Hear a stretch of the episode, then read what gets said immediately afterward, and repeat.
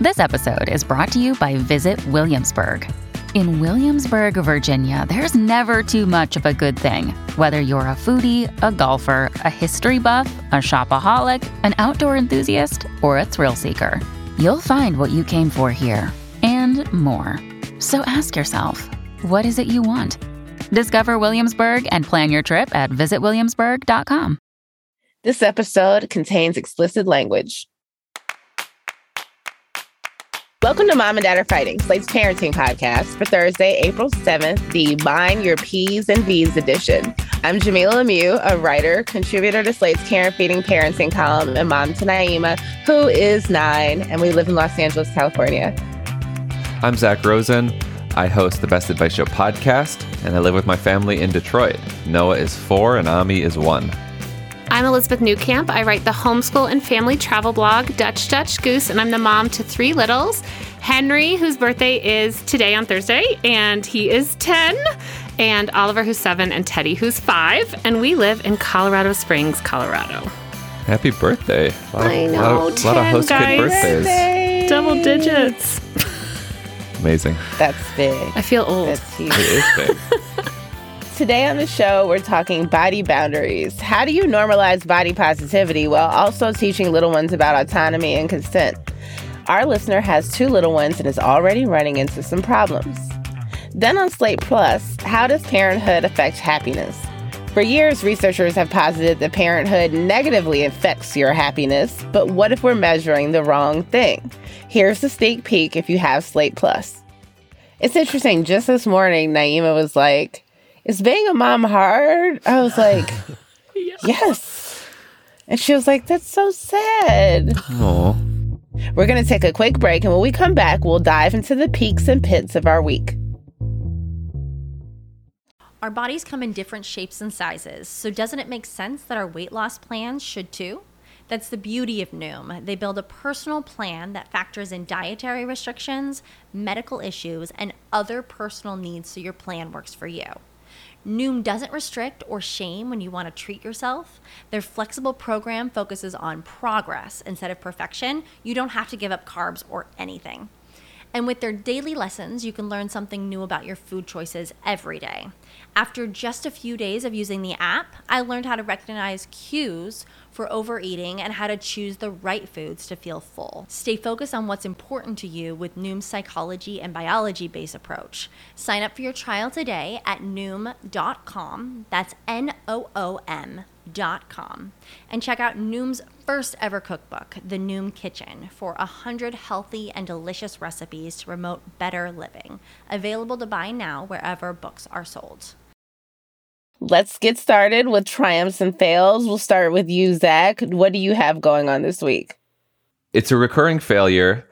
And, uh, you know, we, we often talk about this that failure might be too harsh of a word, but it's a challenge we've been facing with Noah, my four year old, who we're noticing has some perfectionism tendencies. Lately, we've been working on writing letters. She's she's really into spelling her name and our name and the word love, which is really cute. Um, and she's really, really resistant to letting me like show her a letter that she doesn't know. To the point where like if I just like go and slip over on her page for a second just to just to show her, you know, what a Z looks like, she is gonna crumble. And it's uh it's like you know noah we we've talked about this before. Like you can't possibly know everything. Like there are so many things that i don't know. I, i'm practicing all the time. Like we this is what we do as human beings. We learn we accept you know help from people because otherwise we're just not going to grow and and we're not born with all this this knowledge and and learning how to take instruction is just like part of growing up and getting getting smarter and um she's not hearing that though because she's like bawling on the floor because I showed her this is how you do a Z because she wants to do it herself. She wants to do it herself. I think, like I said, this is a recurring issue. I think that the meltdowns have gotten shorter, um, but it is it is persistent, and so uh, we're dealing with it. You know, I don't know, once a week or so. Can I make a suggestion? No, no. because I, I think this is really com- like this is really common and one of kind of the homeschool humps I had to get over, which mm-hmm. is like, unless you are sitting down to do letter formation with her, and if you do that, I would suggest don't do it with a pen and paper. Do it like with a rice tray or with water or with something else that's like very shake and do it again. Hmm. Don't don't correct her. If she mm-hmm. hands you something, you can say, oh, what does this say? And then she'll say, Zach. And you can say, oh, I make my Z's differently. And then mm. make your Z and never say, the way you're doing it is wrong. Mm-hmm. I would mm-hmm. just suggest, like, oh, I make my Z's this way. I like that. What, what do you mean rice tray? What are you talking about? Oh, so I um, taught the kids handwriting in these, like, just a little box that I filled with either rice or sand, or, and you just use your finger. And to trace out the, you know, sort of like an etch a sketch, but with your finger. Oh, so And the negative space shake is the letter. Yeah, you could make it a sand Oh, wow. tray. You could make it literally anything, I or with a paintbrush and water. But something that like goes away. But I, I think you should celebrate that she's doing all this right. Like that's Oh, great. I think it's so cool. Yeah, it's really exciting for sure. And th- these are great suggestions, and I'm definitely going to try them. Thank you. that that doesn't mean she won't also be like, well, I make mine this way and walk away. no, but I think this is a this is a really great suggestion for sure. Elizabeth, what about you? Triumph or fail this week? Here, I'm just going to tell you what happened. so, the headline is basically that Jeff was out of town, and thanks to my well meaning, like strewing, which is where I just kind of like leave things around and hope the kids find them, of puberty books, I ended up answering all of Henry's questions about wet dreams. Basically, Jeff went out of town for one night on a work trip. Because we're approaching 10, I have been probably the last six months, like lots of puberty books and books about body stuff from the library and just kind of leaving them um, out and around with the other library books. He sometimes picks them up, sometimes doesn't. But this one called Everything You Always Wanted to Know About Puberty and Shouldn't Be Googling turned out to be a huge hit. So he's been like picking it up and kind of looking at it. It's got a lot of pictures, like drawings.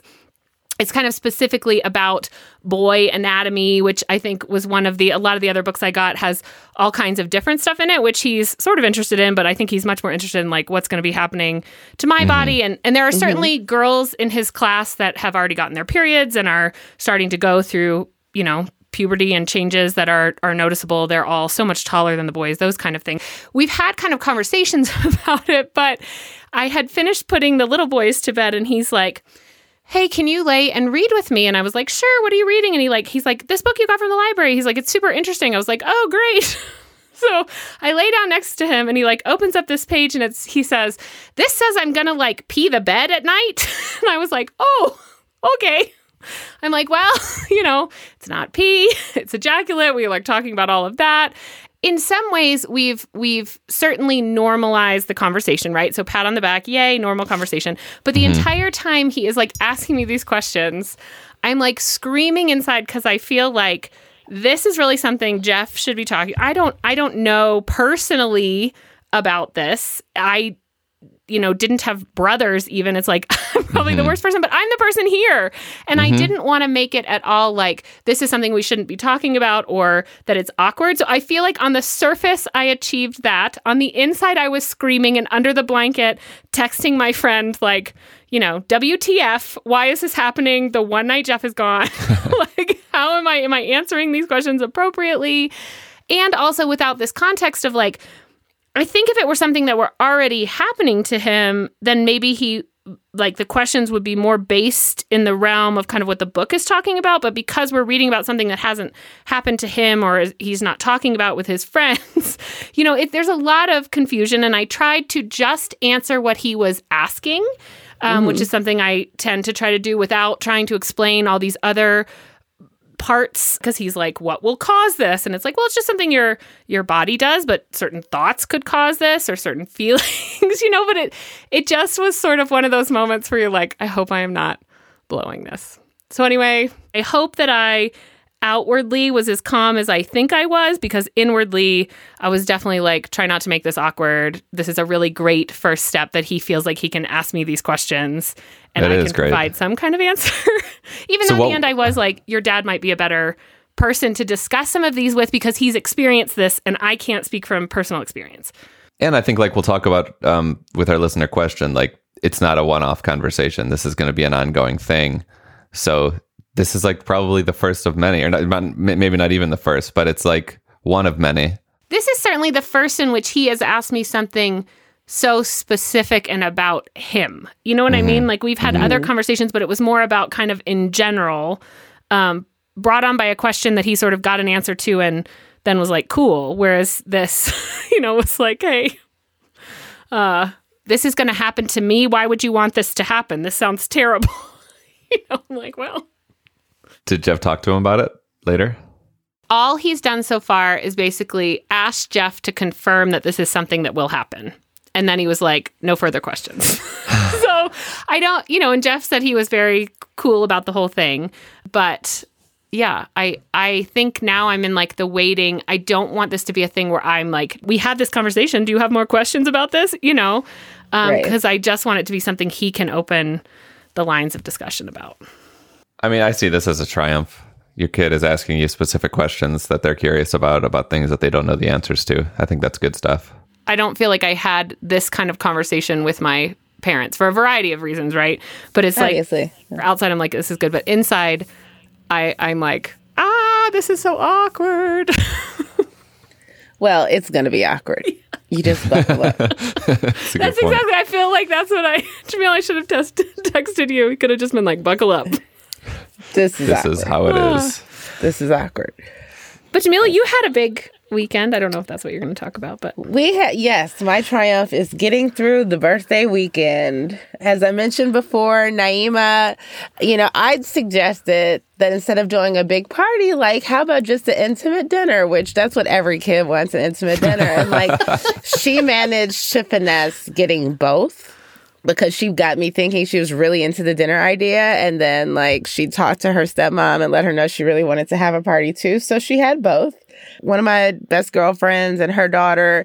We went to a really nice restaurant Culver City called Etta. It was excellent. Uh, we had a nice time. The girls took terrible pictures afterwards. they would not give us smiles. They wanted to just like jump and do silly stuff. It was great.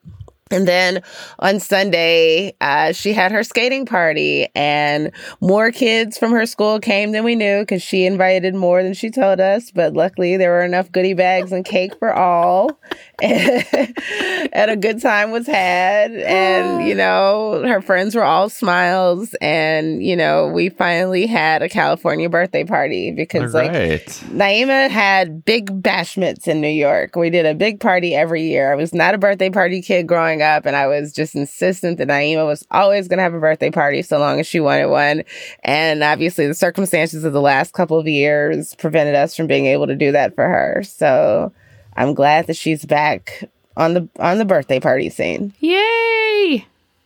That's very exciting. And it was like roller roller skating, right? It was roller skating. Yeah, yeah. that's so fun. so fun. Did you roller skate? Do you roller skate? I nope, nope, sure don't, sure don't. And it's funny because I feel bad. One of her friends like cannot skate and was terrified and was like crying and stuff. And I'm like, that's me. I get it, baby. like I understand. You know, I think as a child I would have tried, mm-hmm. but like I only skated a few times as a kid. I just never picked it up. And so the last time I went roller skating was the summer before we moved here. And I definitely busted my butt a lot of times. I used one of those bumper buddy things like a complete clown. You know, this time I was able to use the excuses. I was like, well, I need to kind of, you know, chat with parents. I'm in charge here. Sure That's right. yeah. Like, even though technically I didn't plan it, all I had to do was come and help and be hostess, you know. Um, I was doing that preparing to cut the cake, all that stuff. All right. Well, we are going to take another quick break. And when we come back, we'll get into today's listener question. This episode is brought to you by Progressive Insurance. Hey, listeners, whether you love true crime or comedies, celebrity interviews, news, or even motivational speakers, you call the shots on what's in your podcast queue, right? And guess what? Now you can call the shots on your auto insurance too. Enter the Name Your Price tool from Progressive. The Name Your Price tool puts you in charge of your auto insurance by working just the way it sounds. You tell Progressive how much you want to pay for car insurance. Then they'll show you a variety of coverages that fit within your budget, giving you options. Now, that's something you'll want to press play on. It's easy to start a quote, and you'll be able to choose the best option for you fast. It's just one of the many ways you can save with Progressive Insurance. Quote today at progressive.com to try the Name Your Price tool for yourself and join over 28 million drivers who trust Progressive. Progressive Casualty Insurance Company and Affiliates. Price and coverage match limited by state law. We're back and ready to hear today's question, which is being read as always by the lovely Shasha Leonard. Dear Mom and Dad, my five year old son is an incredible big brother to his two and a half year old sister. He loves her, includes her in play, and wants to greet her first thing in the morning and after her naps on the weekend. They still take baths together, and we have practically no issues with understanding body boundaries. However, this morning he was waking up his sister, and when I came into the room maybe five minutes later, he proudly told me I showed her my PP and she showed me her PP. Now they were fully dressed, and I heard them singing on the monitor, so I'm not sure when this would have happened, but it was a triggering comment for me. I immediately told him that even if he's curious, he shouldn't ever just show his private body parts to anyone, and he should never ask to see any of his friends' body parts. At that moment, I was flustered, and I think he was confused why what he said was bad. They've been naked together and have both barged in on me in the shower, and I never back away from curious questions about bodies. But this statement just hit a nerve. Admittedly, as a parent, my biggest fear is children being exposed to sexual abuse, so I feel I might be extra sensitive. But I want to communicate the importance of autonomy, consent, and protection without causing shame or fear. My son loves being naked, and we encourage body positivity, but I don't know how to balance that with the message that his body is his, sister is hers. Have you all discussed this with your kids? Mama with a little P and V. What do you think, Zach? So my kids are similarly spaced, almost the same age. You know, I have four and one. It sounds like you're doing great. And what happened, I, I, I understand that it touched a nerve, but I also think that it's completely normal. I actually went to this website that I've consulted before. It's called healthychildren.org, and it's it's the only parenting website backed by 67,000 pediatricians. And they have this list of what is normal and, you know, looking at or touching a peer's or new siblings' genitals, showing genitals to peers, standing or sitting too close to someone, trying to see peers or adults naked, touching slash masturbating uh, genitals in public or private. For kids aged two through six, they're saying that those are common behaviors. I know that my friend who has a six year old, he's constantly playing with himself. Um, it, the less common stuff and, and perhaps the, the problematic stuff isn't what your kids are doing. You can refer to that chart at healthychildren.org. We can we can post a link, but like uh, less common stuff is like rubbing body bodies against each other, trying to insert tongue in mouth while kissing, touching peers uh, or adults' genitals, crude mimicking of movements associated with sexual acts. Like these are things that actually should probably be raising alarm. But what happened is, uh, from as far as I can tell, pretty standard stuff. I think that's all really good information. So first, like when you encounter these situations, like I said, I know like your inside is just like screaming and part of part of parenting is sort of making that screaming stay internal and just being really calm about all of this, right? Like I understand there's like a lot of scary stuff that happens and that we're worried about and that these are all learning moments, but uh, another mom once told me like try to take the sex part out because for the kids they that is not something they know about. And then it's just another body part. So how would you describe how you want them to manage this body part? Granted maybe it has you know different restrictions time place that kind of thing but as just a normal body part. So i i was thinking that in this case setting limits on the time and place for these things. And and one of the things that I think might help here is in the moment or the next time it happens, you know, he says, I showed her my PP and she showed me her PP is to say like, I don't know how specific you want to get, but using um, some specific language may help too to understand like well these are different parts and they happen on different people and we need to respect other people's parts because I, I think here like zach said all of this is very normal. We have three boys and they're they're naked a lot and there is there is a lot of of nakedness and penises. And I have to say so many times we don't touch other people's penises you know without without their consent like Mm-hmm. um, because that happens with the brothers. But it's it's a good way for them to learn. And it sounds like the only thing you're really worried about is like were they both having fun or did somehow the 5-year-old you know uh, like use some kind of power dynamic over the 2.5 year old and I, I don't think that's really at issue here, but that's more what you're worried about is like, Right. was there something happening that didn't feel right versus like two kids playing, you know, brother shows his penis and she's like, oh, look what I have. Like, that is all very normal. You know, if you're really worried about it, make sure doors are doors are open. I think it's great that your son told you about it. Like that Yep. to me is such a Yeah. good thing. Like he told you and you were able to talk about it. You should really be celebrating that because I think that opens the doors to to further conversations. It seems like we get a lot of letters though about like how to handle both the the privacy issue and the like consent issue. Um, and I think we can just kind of say things like, you know, you don't see adults out there showing each other their their private parts, their penises, their vaginas, their boobs, whatever, right? Like in general, that's not the kind of behavior that you see from adults out in society. The right time for that is if you want to touch yourself in your bedroom, in your bathroom, in our house, whatever that is. I did want to recommend really quickly two Instagram accounts that I find really helpful, and one is sex positive underscore families. Um, that just posts lots of good information and, and conversation starters and books and things, which is helpful because the conversation is, it's not like you're going to go reapproach this with your child. So um, having kind of that in the back of your head for when it does happen.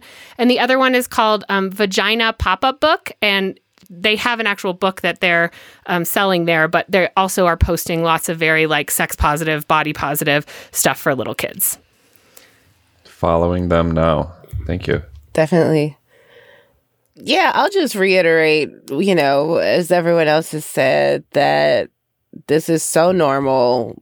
I definitely agree with Elizabeth that the fact that your son told you should help you, you know, worry a lot less because he didn't feel the need to hide it or that he might have done something wrong, you know, that you got an honest accounting of what actually took place. You know how brief this was. Um, I would just remind you to, you know, in your next conversation with your kids about this going forward, emphasizing that you understand why they were curious, you know, that there's Mhm. nothing weird or wrong about wondering what other people's bodies look like. And that's why we have books. That's why we have these Instagram accounts. You know, that's why you have your parents who can help you understand what you need to know, you know. And I I'm personally in favor of specificity when it comes to the terms. You know, two and a half year old is old enough for penis and vagina, you know. Mhm. Um now that they've seen one, you know, it, it just makes a lot of sense that you would give them the proper term for it. Um and let this be, you know, what kicks off some open conversations about bodies and, and differences and sexuality in your household. And it may be starting a little bit sooner than you expected with the two and a half year old. You know, there's still some foundational stuff that you can talk about with your littlest one while, you know, ensuring that your eldest is super clear on the importance. And I think both of them really are at, are at ages, you know, because they're school age where you have to talk to them about consent and, you know, the fact that other people are not to engage with their bodies. Yeah, and just to put a point on this consent question or just idea, which is just kind of ubiquitous in, in our house. Like we say, my body, my choice a lot. We can extrapolate this out to like, we can let our kids and should let our kids, I think, like decide who and who they don't want to like touch and hug. Like, you know, if if they don't feel comfortable with like their grandpa kissing them, like we should be teaching them that that's okay to enforce that Yeah. boundary. And then th- this this is all gonna you know come back to help them now and later to you know to to figure out what is and isn't okay according to how they're feeling, which is like what it should be about. And you know, Yeah. doing so kindly, Oh yeah. saying no no thank you, obviously, not just like pushing your grandpa's bifocals away. And also, like bodily autonomy being one of the times in which, you know, particularly for kids who struggle to say no or to challenge adult authority or even to challenge other children, that it's really important to assert those boundaries. And though you might not typically feel okay saying no thank you to your grandmother, this is one of those times where it's really important that you do so. Yep. If that's how you're feeling. Right. Well, thank you, Mom, with a little P and V. We hope this conversation helps. Uh, please give us an update and let us know how it's going. And everyone else, if you have a question for us, send it to mom and dad at slate.com. And that's it for our show. We'll be back in your feeds bright and early on Monday with some more conundrums and recommendations. Subscribe to our feed so you don't miss it. Also, if you rely on this show for parenting advice, consider signing up for Slate Plus. It's the best way to support the show. Members will never hear another ad on our podcast or any other Slate podcast, and you'll get bonus content on this show and your other Slate favorites. To sign up now, go to slate.com slash mom and dad plus. Again, that's slate.com slash mom and dad plus.